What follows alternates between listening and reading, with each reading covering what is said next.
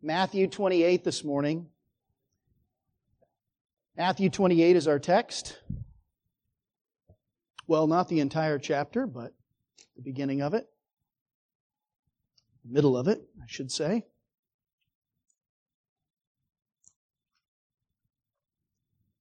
Every single gospel writer records the account of the resurrection of Jesus Christ. Paul says in 1 Corinthians chapter 15, we read it a few minutes ago, that the gospel, including the account of the resurrection of Jesus Christ, was of first importance in the Christian message. The gospel of the resurrection of Jesus Christ became an essential element in every Christian creed from the earliest days of the church. This is Matthew's account in chapter 28, and what Matthew's focused on in this chapter are the eyewitness testimony that was borne by certain of the women who were Jesus' disciples. And we've seen this the last two or three um, sections of Scripture that what he's highlighting in particular is the continuity of testimony that these eyewitnesses bore. These were the very same people, some of the very same names mentioned, who had walked and talked with Jesus Christ up in Galilee. They knew him intimately. They spent time with him. They heard his teaching. They watched his miracles. They were the same people who stood at the foot of the cross watching our Lord being crucified. Those same people, those same women, their names are recorded, were the ones who also stood outside the tomb as our Lord's body was prepared for burial, as it was placed in the tomb. They saw where it was. They saw how he was laid. And it was, in fact, in the providence of God, those same individuals who were the first to the tomb on that third day morning that resurrection day, that first day of the week, and discovered the empty tomb and heard the angelic testimony. This is, in the grace of God, the testimony that God has to encourage our faith in the historical reality of the bodily resurrection of Jesus Christ. But interestingly, Matthew also tells the testimony of other eyewitnesses and in fact, their testimony bore a very different outcome. Matthew sets before us these two sets of eyewitnesses and their testimonies side by side so that we can see and compare and contrast them. Not only does he set them side by side, but Matthew actually uses identical terminology to urge us to compare these two accounts. Let me show you. In verse 8, the end of the verse, if you have an ESV, it says, They ran to tell his disciples. And that word tell is the word apangelo, the Greek word, and it means to give a report or to bring a message, to bring news of something. All right, that's the word for tell. That same word's used down in verse 10 when Jesus instructs, Jesus himself instructs the women, go tell the brothers. So here are some women who are sent on a mission to give a report, to give a testimony, an eyewitness account of what they've seen and heard and experienced. Now, now look down in verse 11. This is the beginning of our text for the morning. It says that while they were going, while those women were on their way to tell, while they were on their way to report what they'd seen, behold, some of the guard who was at the tomb, they went into the city and what? And they told. Same word. Same basic word. They reported to the chief priests all that had taken place. So what you have going on here is that at the very moment that the women are rushing off to tell the disciples what they had seen and heard and experienced and witnessed, the soldiers were rushing off to report to the priests what they had seen and heard and witnessed and experienced. So you have these two accounts set side by side, the wording itself invites us to compare and to contrast the outcome of these two different, these two uh, eyewitness uh, reports. So our text is going to begin in Matthew chapter 28, verse number 11. While these women were going to tell the disciples, behold, some of the guard went into the city and told the chief priests all that had taken place. And when they had assembled with the elders and taken counsel, they gave a sufficient sum of money to the soldiers and said, Tell people his disciples came by night and stole him away while we were asleep. And if this comes to the governor's ears, we will satisfy him and keep you out of trouble. So they took the money and did as they were directed. And this story has been spread among the Jews to this day. When you think about it, this really is a remarkable testimony. These men, these soldiers, these guards were in fact eyewitnesses. They were I guess you might call them hostile eyewitnesses, right? They were hostile witnesses and the agents of the enemies of Jesus Christ. And even yet, they could not deny what they saw, what they experienced. And they didn't. They did not hold back. The verse says that they told the chief priests all that had taken place. What's that? All the things we just read last week, right? The earthquake that shook that whole area. The blinding light. These men experienced those things. The angelic creature descending from heaven. The huge stone rolled away from the tomb by some power that they didn't understand. And they, they saw all of the same things. They are reporting these things. I don't know how much of the, of the conversation that they heard, the conversation between the angels and the women. The angels, of course, said to the women, He is not here. He is risen, just exactly as He said He would. But they would definitely, the soldiers would definitely have searched that tomb thoroughly. I mean, you can believe me. Uh, their reputations and maybe even their lives were on, uh, on the line here. And they searched that tomb after everything was finally over and found just what they feared. It was empty. Completely empty except the burial cloths lying on the, the stone slab there in that tomb. And they knew that, of course, before the earthquake, the tomb had been undisturbed. They'd been keeping watch 24 hours a day, seven days a week, well, three days that Christ was in the tomb. The tomb had been undisturbed, the seal unbroken. They knew that was the case before all of this incredible experience. They knew that the women didn't carry the body away, and yet they knew that the tomb was empty. And what is remarkable as well is that they had no explanation, uh, no human explanation for what had happened. This was something for which they didn't have any account except for what had actually, what they had actually seen and witnessed. And that was all they could do was just say what had happened to those to whom they were reporting. Their account of these dramatic events was, I'm sure, um, in the hopes that they would not be seen as negligent or complicit in the body's disappearance. So far better to say what actually happened. And they did.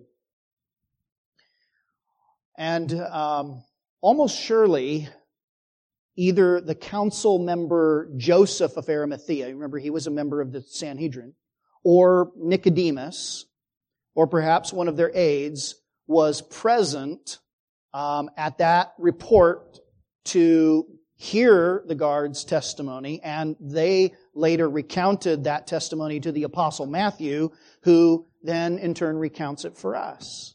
What an amazing thing it would have been to sit there in that room, wherever it was, perhaps in the home of the chief priest or someplace, and to hear the testimony from the mouths of these Jewish or Roman guards, no friend of Jesus by any means, telling exactly what they had seen and heard. This is astonishing, I say, because it comes from the mouth, from the mouths of nonpartisan witnesses who are in fact working for a hostile adversary. These men are not disciples. They don't have a vested interest in proving the resurrection of Jesus Christ. These are not believers anxious to spread their faith, right? That's why I say this testimony, in fact, is astounding. And it's not just the testimony of a single guard either. The Bible says here that, quote, some of the guard, and the word some is plural. I don't know how many guards were stationed at that tomb. Any uh, guess is just that, a guess. But obviously there were more than, there was more than one. And so a number of the guards have now come to report just exactly what every single one of them agrees that they saw and that they felt and that they heard. And I imagine it was sometime that Sunday morning that they made their way to the chief priests and gave their initial report. Uh, these soldiers uh, reported, of course, immediately to the priests, although ultimately I'm sure that they were, um, they felt this accountability that they would have toward Rome, uh, whose seal uh, presumably was marking that tomb. Well, sometime later, maybe later that afternoon, uh, the chief priests gathered the entire council together, the text tells us, the whole Sanhedrin, the great Sanhedrin of Jerusalem, to discuss how they should uh, handle this testimony. And of course, the concern was, rightly so, that this would bolster the uh, bolster the faith and the commitment of Jesus' followers, and in turn, that it would threaten the authority and the, the influence of the scribes and the, the uh, Sadducees and the, and the Sanhedrin, and that possibly it might even lead to unrest among the people. Remember, they didn't understand um, Christianity, they didn't understand Christ or his message. They were concerned that perhaps it would lead to unrest and bring the wrath of Rome down upon the Jews. But I think there's also something else going on here um, in, in terms of their motivations. And that is, you have to remember that the Sanhedrin was dominated by Sadducees. Most all of the priests were of, uh, of the Sadducees. And of course, you know that there were other um, parties, factions within Judaism at the time, including some on the Sanhedrin. There were, there were um, um, a, group, a small group called, or a group called the Herodians, and more of a political group probably. Um, and then, of course, the Pharisees, you know, with Jesus' many interactions with them. But the Sadducees were dominant uh, among the uh, priests and and uh, the the uh, Sanhedrin. And the Sadducees, you may know, had no no theological categories with which to explain or with which to understand or engage with the testimony that was being given by these people. Because remember that the Sadducees, they didn't believe in angels. They didn't believe in the resurrection of the body in the last day. They, they thought, you know, this life, that's all there is. There's no Uh, or, or, you know, in, in terms of our, our bodies, they don't, they're not going to be raised the last day. And here are guards telling the account of an angel and bodies back to life and, and these people also were skeptical of miracles in general. They were just, they were kind of the sort of the anti supernaturalists of their day. In other words, the Sadducean party of Judaism, and in fact, most of the Juda- Ju- leaders of Judaism as a whole were what we would have to call an apostate religion. This is not the faith that had been handed down to them from their fathers. This is not the word of the Old Testament. You begin to read the Old Testament and what do you find? You find that God intervenes in the world, that the whole world comes about by the act of God, and that He continues to intervene in the lives of His people and in history in unusual and dramatic ways, sometimes even in ways, as the Old Testament plainly reads, in ways that seem to contradict what, what we sometimes call the laws of nature, or to be uh, over those, or, or to use those in some ways that we don't understand and we can't explain in any kind of human way. The Old Testament reads like that, but these guys rejected, well, they rejected a, a, a good bit of the Old Testament, or at least downplayed it and uh, what was there, they were really dishonest about. I mean, you'd have to say they treated the Old Testament as if it said something, but it didn't really say what it said. Okay? And I want to remind you, friends, this morning that that is exactly what apostate religion does today. Right now, this morning, in countless pulpits across America, there are pastors getting up to preach the Bible who don't believe that the Bible says what it seems to say. In other words, they are looking for all kinds of ways to explain away what seems to be the plain reading of the scripture that God miraculously works in this world, that He raises the dead, that he sends his angels to minister to his people. They find ways to use, in fact, here's, here's what makes it so difficult, friends. Here's what makes it so dangerous. Is that preachers like this and churches like this, and I'm talking about not just a few, I'm, we're talking about mainline Christian denominations who are by and large filled with pastors and preachers and priests and, and, and, and, and, and, and clerics who use the terminology of the Bible, like on Easter Sunday morning will preach Christ rose from the dead, but who in their minds, and sometimes in the way that they communicate, are meaning something entirely different from what the Bible plainly says. That is, that Christ bodily rose again. And you could see him and touch him and feel him and talk with him and recognize him. This is the state of religion in which we live. Not a whole lot different from the Sadducean party in ancient Judaism.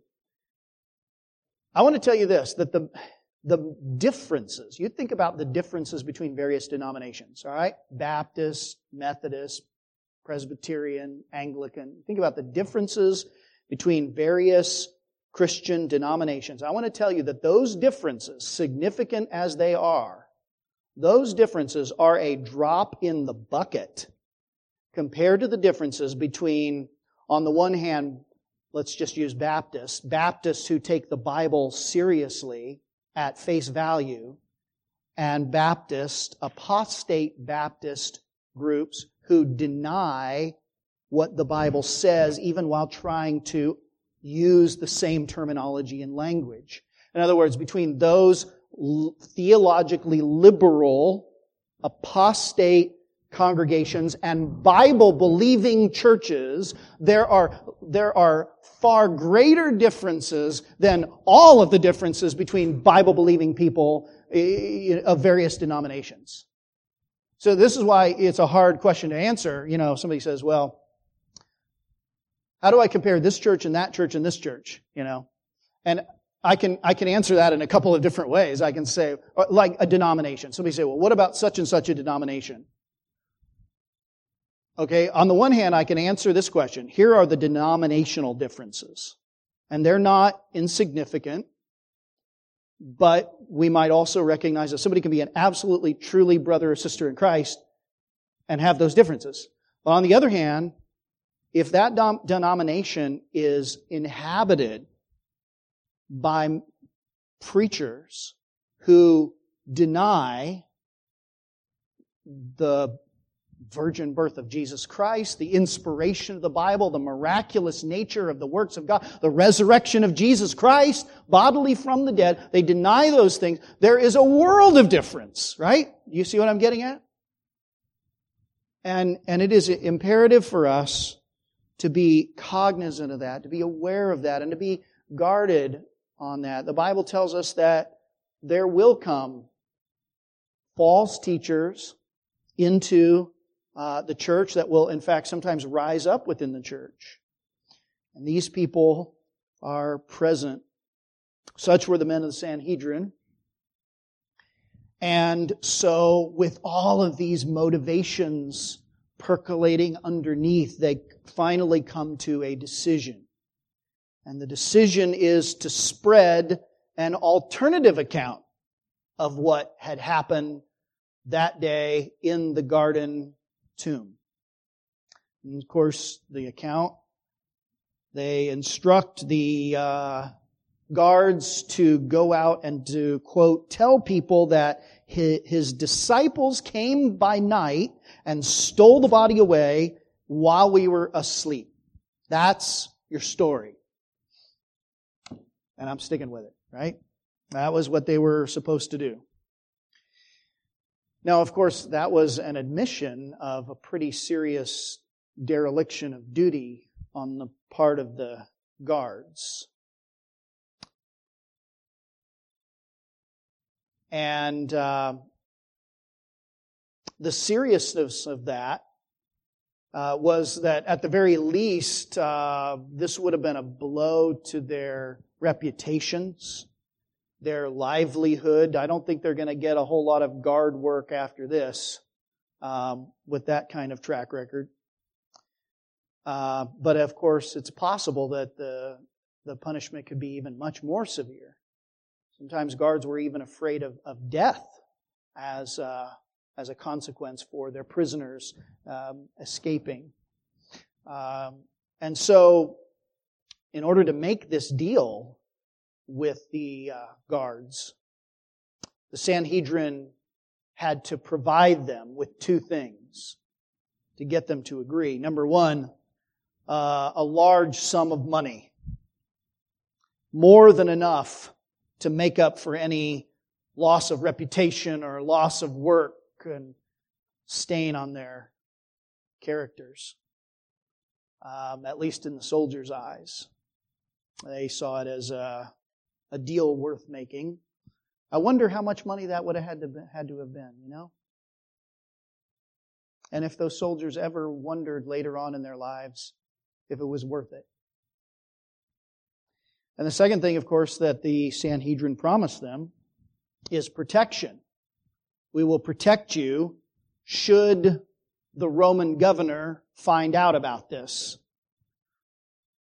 And of course, the, the background to this is the ongoing power struggle, you might call it, between the Jews and the Romans. Of course, the Romans were the dominant ones um, internationally, but within uh, Judea in particular, uh, there was a bit of kind of back and forth uh, power dynamic uh, going on between the Jewish leadership and the Roman um, representatives. And it's like, you know, I think I used this illustration when we were a few weeks ago, but it's kind of like two departments in your company who kind of need each other, but kind of hate each other at the same time.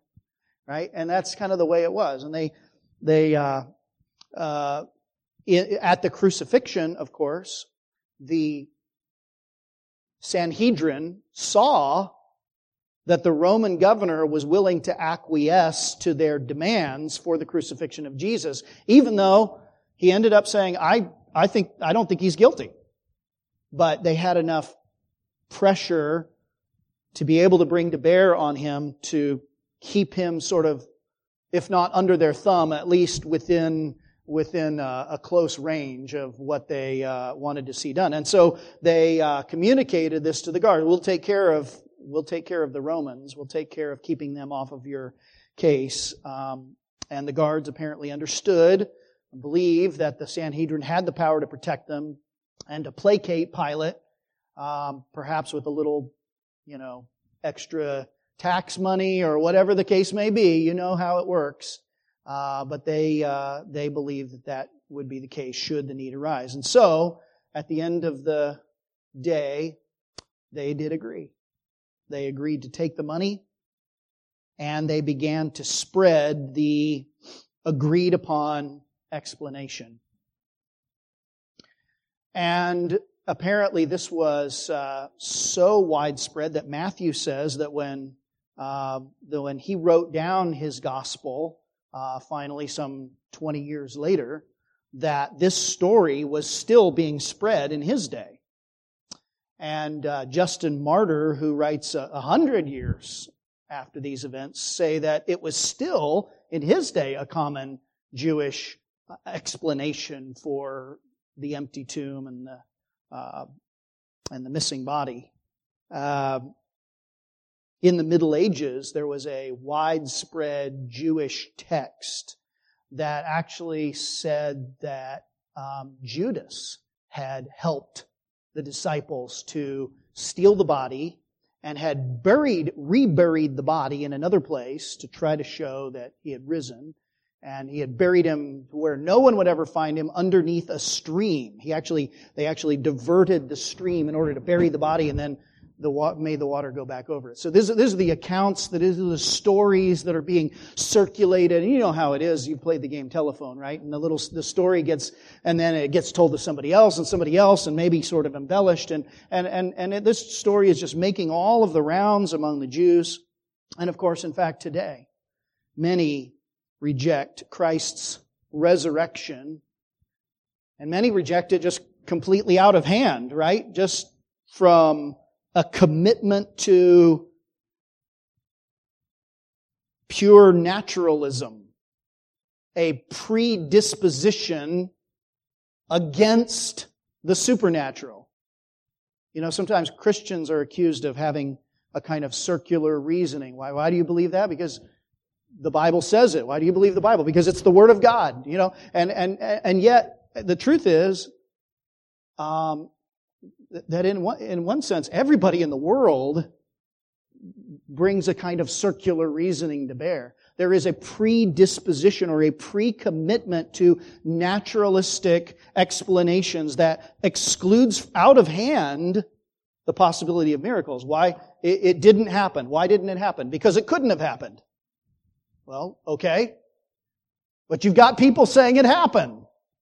So how do you deal with that testimony? How do you deal with that eyewitness testimony, not only from his followers, but now from those who are working for his enemies? Of course, the truth is that this explanation, and in fact every other explanation of Christ's resurrection, is fatally flawed.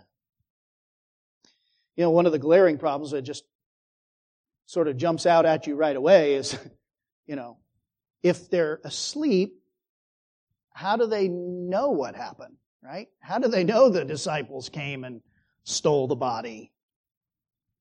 But beyond that, you begin to think about the situation as it stood. You know, the disciples were told in John chapter 20, verse 9, the disciples did not grasp or remember the predictions of Christ's resurrection until after he was raised. Say, well, how could they not have remembered that? How could they have not have known? Jesus said it two or three times, you know, plainly, plus, you know, other times in these sort of other ways. And I, I, all I can figure is this, you know, how many times have I heard something from the Word of God and it's just kind of passed over my ears and through, through my brain and I didn't really engage with it? right? And I'm so I'm reading the Bible uh, five years later, and I and I say, I never saw that before. I think that the the prophecies of the resurrection of the Messiah, the confessions of, uh, from our Lord that He would be raised, were just so amazing, so fantastic that uh, the disciples' minds just sort of mentally dismissed it as as kind of maybe one more puzzling thing that they didn't really understand and just let it go. But in any case, when John says when they went to that tomb that day, he and Peter, that they were not thinking about the prophecies of resurrection. You also recognize that, you know, these men were hiding, right? They were fearful. These men when confronted in the Garden of Gethsemane the night our Lord was crucified or was arrested, uh, they ran for their lives. They didn't stand up with him. They didn't go to the uh, go boldly into the uh, Roman gathering that night uh, along with our Lord. No, this was this was uh, this was a time of great fear for them, and it, it seems so out of character then for men who are gripped by such fear to hatch a plan to sneak into the garden in the middle of the night to a tomb surrounded by armed guards to try to move that thing if the guards were asleep without waking anybody up.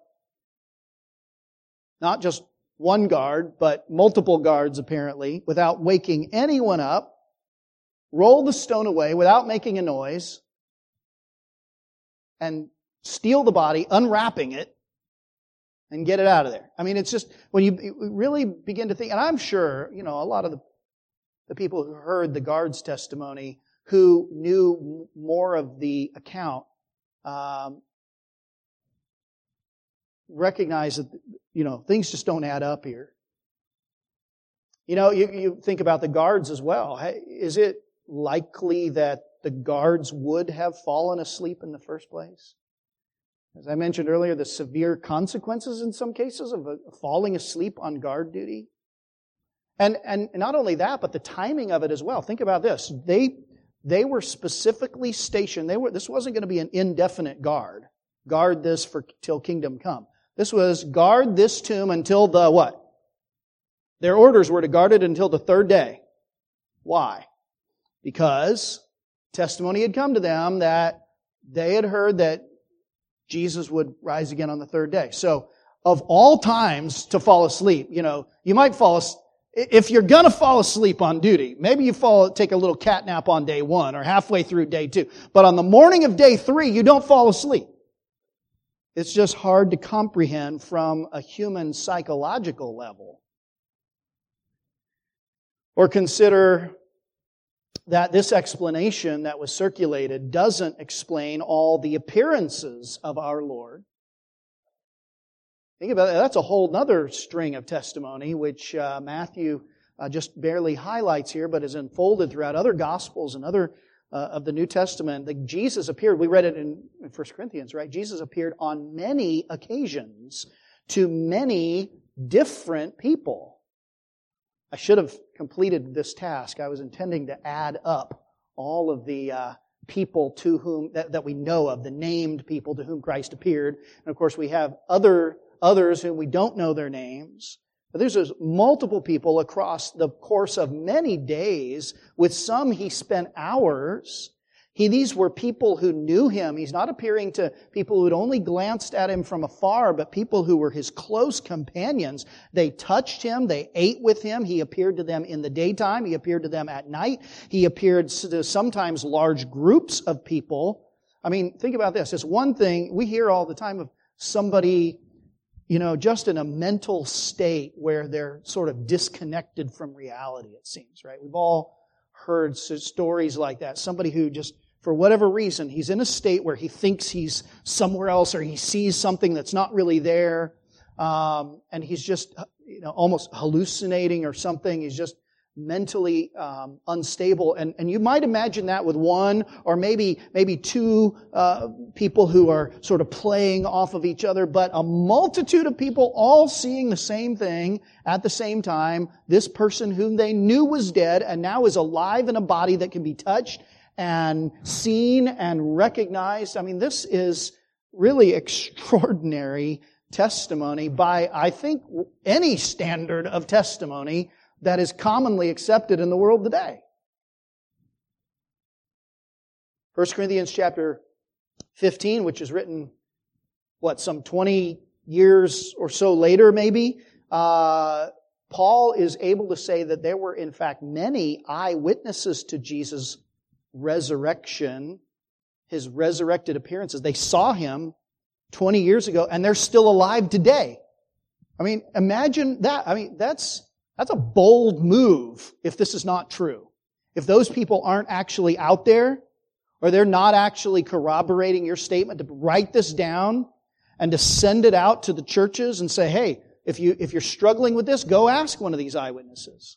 But that was the case in the earliest days of Christianity. It was this powerful testimony. And it was so powerful and so widespread that nearly overnight it took the world by storm. Think about that. Think about the explosive growth of Christianity, first among the Jews and then very quickly among the surrounding nations and to uh, across uh, the, the southern part of Europe and just the explosive growth. I mean, in one day, the book of Acts records that 3,000 people came to, to faith in Christ. How do you explain that apart from acknowledging that something astounding must have happened? This story that was circulated also doesn't explain the drastic change that came over the disciples between crucifixion when they're running scared, and Pentecost, when they're boldly standing in the face of an angry uh, reception in many cases, boldly standing and proclaiming the name of the risen Jesus Christ. I wonder if any reasonable person would die would suffer and die for what he knew was a lie. You know, you might, I can see somebody risking a lot for some kind of personal reputation or a moment of fame. You know, you hear about um, that kind of thing happening sometime. But it's hard to imagine any sane person really being willing to go through the torture and the martyrdom that we know that most of these disciples, most all of them, were subjected to. They were proclaiming with their dying breath while burning in the flames and nailed to crosses the resurrection of Jesus Christ. I mean, something's got hold of them deep down. They feel like this is true. And just take the 12 disciples for a minute. Let's just think about them. You know, each one of them testified firsthand that Jesus of Nazareth had risen from the dead, had ascended into heaven. Each of these 12 people is then persecuted and eventually executed for that belief. Separated from the others, with opportunity to recant, and none of them did. You might perhaps imagine one person hallucinating the event and dying for what he truly believed to be true, or a couple of them could have inspired together, conspired together, but 12 people unanimously, not to mention all of the other witnesses who bore testimony to Christ, willing to suffer and die for what they knew to be true. It's just a really astounding testimony. Of course, many people have died for a lie. You think of the suicide bombers who die for uh, Islam or the followers of David Koresh or of Jim Jones or something like that. The difference is that they all thought that what they believed was the truth. But if the disciples have knowingly removed the body, then they died for what they knew was not the truth. And this we know is not human nature. You know, friends, what happened in that garden 2,000 years ago was something that had to be reckoned with. The Sanhedrin had to try to find a way to explain it in some other way. In other words, what I'm getting at is this. The evidence for the resurrection was of such significance that it couldn't merely be ignored. Wouldn't that have been the easiest way to deal with it? Just ignore it. Just, you know, who's going to believe that, right? That would have been the obvious way to handle it. But the evidence was of such significance that it demands some kind of explanation if you're going to dismiss it. To do otherwise would be to ignore the elephant in the room, right? And the proliferation of explanations throughout the years then is a perverse indication that something dramatic happened that day that cannot be ignored. Had a sad thing this week. I, in, in thinking about this and looking up some things online, I, I ran across a, a testimony, I guess you would call it. I don't know what else to call it. Uh, read the testimony of a man who formerly professed faith. He grew up in a kind of J. Frank Norris style fundamentalism. He got his PhD in theology from Bob Jones University. He taught at for up until 19, about 1993, I believe, into the early 90s. He taught uh, theology and apologetics and things like that at International Baptist Seminary, a place that I'm very familiar with growing up in Phoenix and have had contact with through the years. And so this article hit very close to home for me. I ran across this article in which he explains how around 1996 he came to really abandon his faith. And he describes some of that. But one of the things that he did in this article was to outline what he considered to be four alternative naturalistic explanations for the empty tomb. And I guess the reason that that moved me so much is the closeness to, to my own background and it was a reminder to me that I should not take for granted that you sitting here this morning are convinced and committed to belief in the resurrection, the bodily resurrection of Jesus Christ our Lord. And I, I am sure that at least at some level, some of you have struggled with doubts. And, you know, part of Christian growth is being honest with those doubts and wrestling through them with a reverence for the Word of God. You know, there are some incredible implications if you come to the point where you deny the resurrection of Jesus Christ from the dead. Paul um, highlights a number of these implications in 1 Corinthians 15, which we read earlier. Let me just, very quickly highlight a few for you.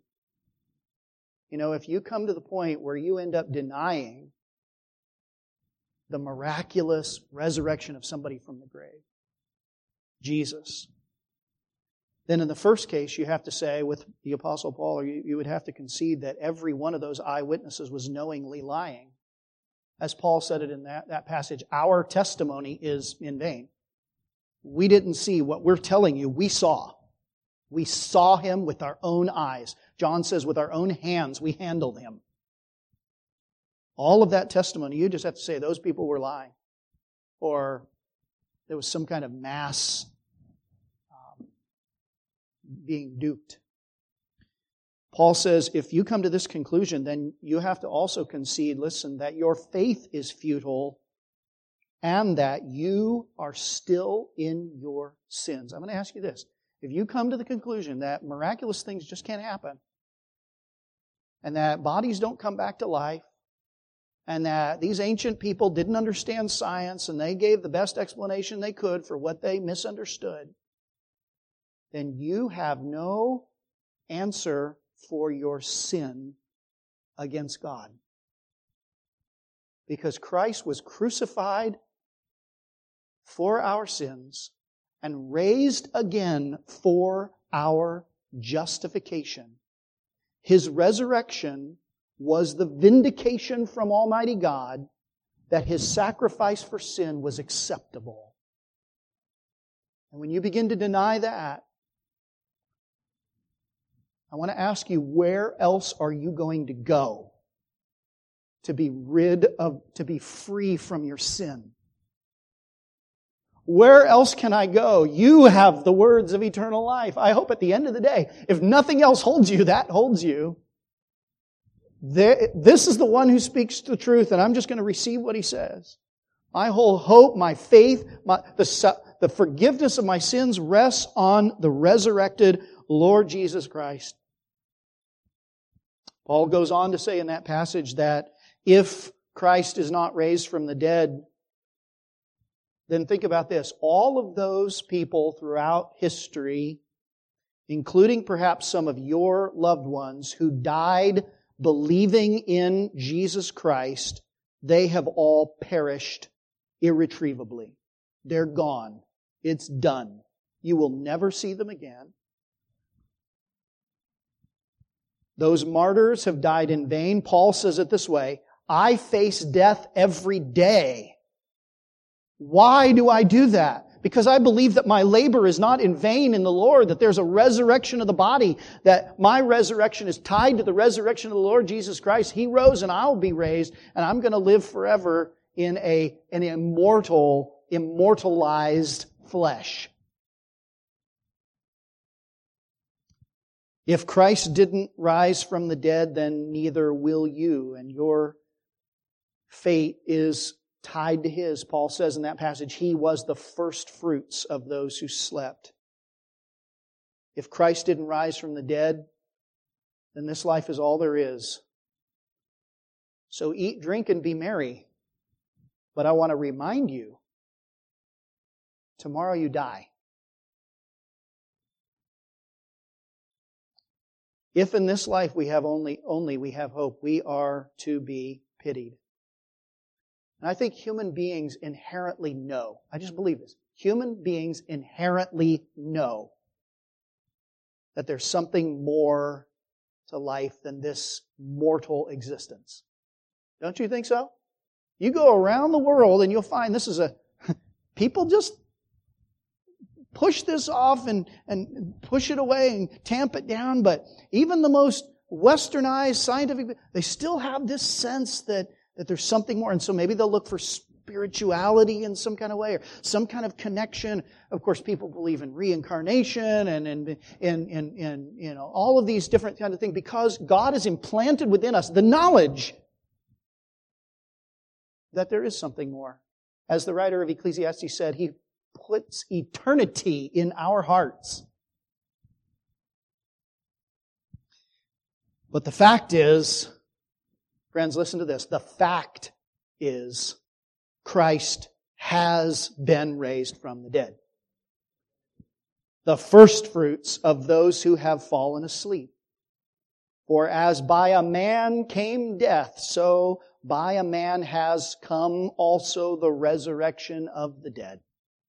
As in Adam all die, so in Christ, those who are in Christ shall all be made alive.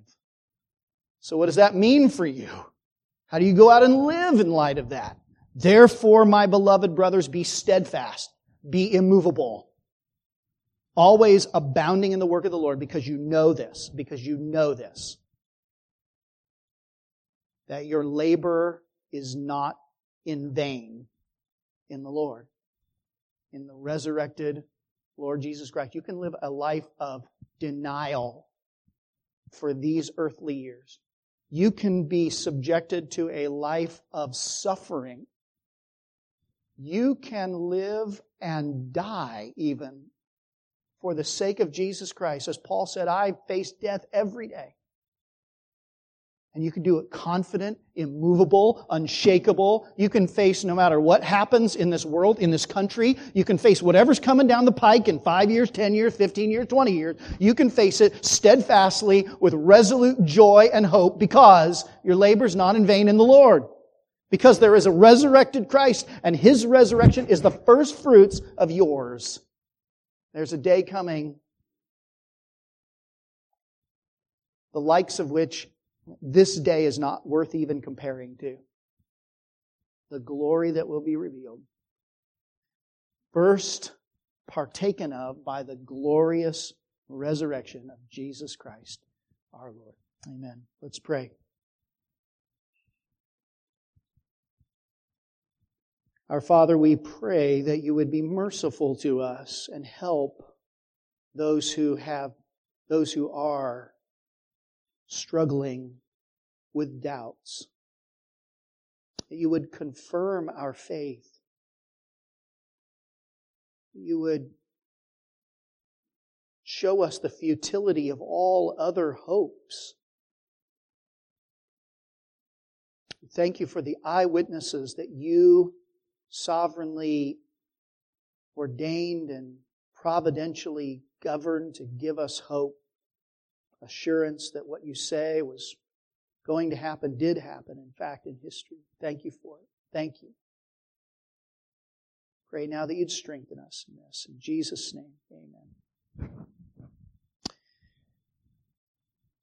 Would you stand again and confess your faith? If indeed you have faith in the resurrected Christ, confess our faith together through saying the Apostles' Creed. This is one of the earliest Christian creeds outside of the Bible itself. And uh, from those earliest days, God's people, just like we are this morning, God's people, generation after generation after generation, continuing to proclaim Jesus Christ is risen from the dead. So you join me as we say together the Apostles' Creed. We believe in God, the Father Almighty, creator of heaven and earth we believe in Jesus Christ, His only Son, our Lord. He was conceived by the power of the Holy Spirit and born of the Virgin Mary. He suffered under Pontius Pilate, was crucified, died, and was buried. He descended to the dead. On the third day, he rose again. He ascended into heaven and is seated at the right hand of the Father. He will come again to judge the living and the dead. We believe in the Holy Spirit, the holy universal church, the communion of saints, the forgiveness of sins, the resurrection of the body, and the life everlasting. Amen. Amen indeed.